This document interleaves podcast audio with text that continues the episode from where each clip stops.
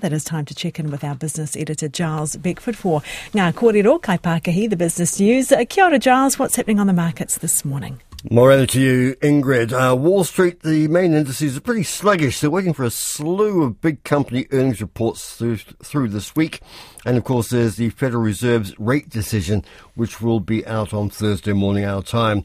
The main indices have been flipping between slightly negative, slightly positive at the moment. They're slightly positive.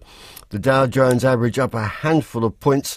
Uh, the S&P 500 0.2% higher, and the Nasdaq, the best performer, up 0.4%. Our own top 50 index uh, gained 37 points yesterday, about a third of a percent just over the 11,900 level. That's the highest since last August. And the New Zealand dollar, 61.1 euro cents, 92.6 Australian.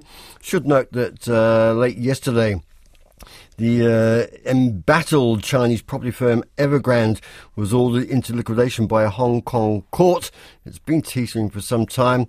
Uh, we'll watch for fallout on that uh, in financial markets today. Okay, and in your main bulletin, well, this is interesting, isn't it? Woolworths warning of lower earnings here. What's that about? Uh, well, they've said that it's been a tougher market, and a challenging is uh, the term that they use in New Zealand. So uh, their earnings are down. Part of that is that, of course, they're doing a revamp of their uh, their chain with new stores and new brand, of course, Woolworths.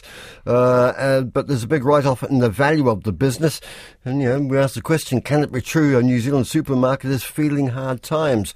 We also look at a new company that's entering into the wind farm business, uh, based in uh, Waikato, with plans to supply the Auckland market. And what's wrong with the building code? And are we paying over the odds as a result?